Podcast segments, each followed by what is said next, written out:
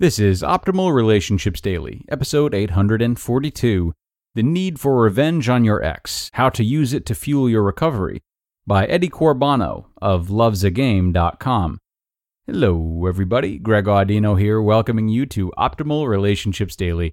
So glad to have you here for another episode of the show where I narrate to you each weekday from different relationship content, forever supplying you with the information you need to make the most of the relationships in your own life. Today, we'll be talking about our relationships with our exes, which of course are relationships in their own right. We've got the breakup master, Eddie Corbano, back today with a post about that gross, slimy need for revenge we sometimes feel. So let's see what he has to say about channeling that energy properly and start optimizing your life. The Need for Revenge on Your Ex How to Use It to Fuel Your Recovery by Eddie Corbano of lovesagame.com. I'm not quite sure when it started, but once it did, it was like an inescapable obsession that was driving me forward. The overwhelming pain slowly subsided. It felt as if a veil was lifted from my eyes and something new was beginning. Something that from now on would shape my recovery. The energy that drove my recovery. After experiencing a relationship breakup, you have to go through the different phases of recovery, whether you want to or not. It's the same for each and every one of us, from shock to denial, from an emotional roller coaster to acceptance, from letting go all the way through to the reopening. It's the natural way of healing after a breakup. There are actually ways to sabotage your healing, but I'm ignoring those for the moment. Part of this process, especially in the beginning, is experiencing anger and resentment. We are angry at ourselves for all the mistakes that we think we've made, be they real or not, and we are angry at our ex for everything they did to us. Leaving us is on top of the list. Very few of us realize that anger can be a good thing at the beginning of our recovery. It keeps us away from depression and despair. This is because anger is more positive than the latter, it's higher on the emotional ladder. The tricky part, though, is that it has to be expressed in a healthy way or it will harm us. Not expressing the anger in a positive way was a big mistake I made back then. The unconscious anger I felt towards my ex redirected and became self destructive. The result was that it pushed me even further down. What I couldn't do at the time was to acknowledge that I was angry at her, so I turned it on myself. How I took revenge upon my ex.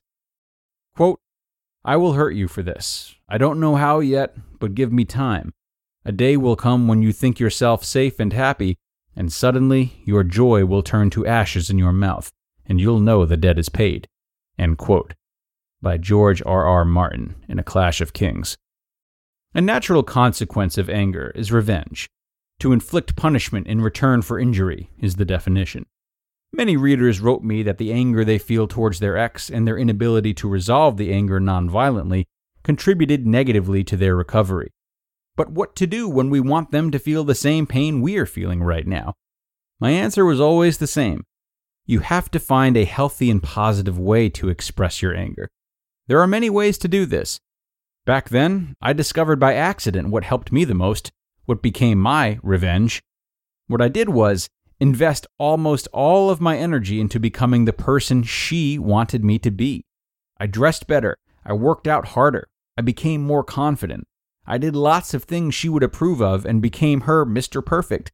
The only problem was, and I didn't know it at the time, most of this wasn't me.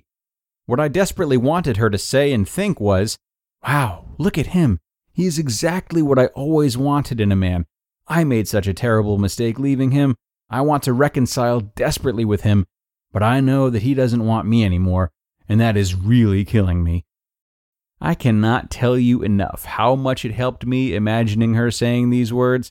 It gave me back my power, it put me back in control, and I desperately needed that. That was my revenge. Becoming the person she desperately wanted and knowing she couldn't have me. As written, you will have a problem later if the person you are becoming is not the person you really are, if it's not the real you. But that's okay. You will enter a new phase where getting back at your ex won't matter anymore, and it will become irrelevant what they think. Then you will understand that the most important thing is to be authentic, to reconnect with the real you, a person you might have missed for a long time. My point is that this driving energy of revenge, by becoming the person they really want, is not a bad thing at the beginning. It will get you through the toughest times, but it has to be temporary, a transportation device to get you from one breakup phase into another. When you manage to do that, your perspective will change, again, and it will release a self finding process that is crucial for your recovery. This kind of revenge might not necessarily be the right thing for you, but it has helped me tremendously. Being able to reach your full potential, I, for one, had triumphed in the end, and also looked stunning as a positive side effect. You just listened to the post titled, The Need for Revenge on Your Ex How to Use It to Fuel Your Recovery by Eddie Corbano of lovesagame.com.